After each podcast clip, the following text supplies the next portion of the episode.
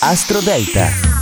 Cari amici, buon lunedì 3 luglio. La luna sarà piena nel segno del Capricorno alle 13.40. La vedremo questa sera sull'orizzonte meravigliosa. Io parlo la vostra luna di nascita e quindi mi raccomando ricordate di ascoltare questo segno se non lo conoscete. Mandatemi la vostra data di nascita dalla chat del sito astroparade.it. Ma vediamo subito le posizioni di oggi. Al numero 12 Aquario, la luna piena si trova nel punto di chiusura, nel posto dove i sogni si infrangono con la realtà. Non ti preoccupare, tieni duro. Al numero 11 Cancro, la luna piena opposta non semplifica il confronto col resto del mondo, ma ti permette di osservare quello che succede da un altro punto di vista, forse più razionale. Al numero 10 Bilancia, luna piena nel quarto settore, eh, le piccole difficoltà sembrano gigantesche, ma in realtà forse non è vero. Al numero 9 Pesci, luna piena interessante, nell'undicesimo settore del tuo oroscopo il punto dell'amicizia vera e sincera e della realtà che nasconde la spiritualità. Al numero 8 Gemelli, la luna piena nel punto più delicato dato del tuo che è l'ottavo settore,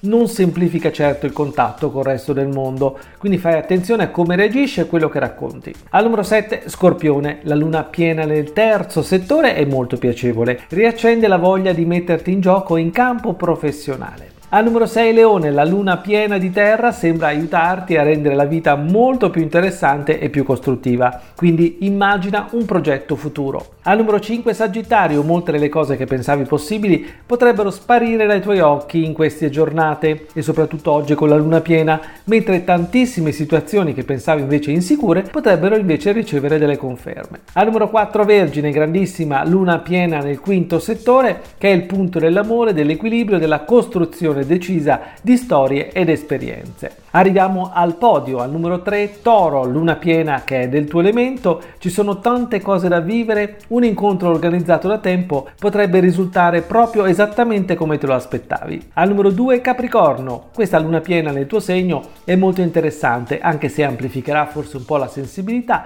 e ti darà un pizzico di vulnerabilità in più che però potrebbe aiutarti a parlare di una questione importante. E al numero 1 Ariete, il passaggio della luna piena nel decimo settore, che è il successo personale, sembra molto produttivo, tante le cose da fare e costruire. È tutto dalle stelle.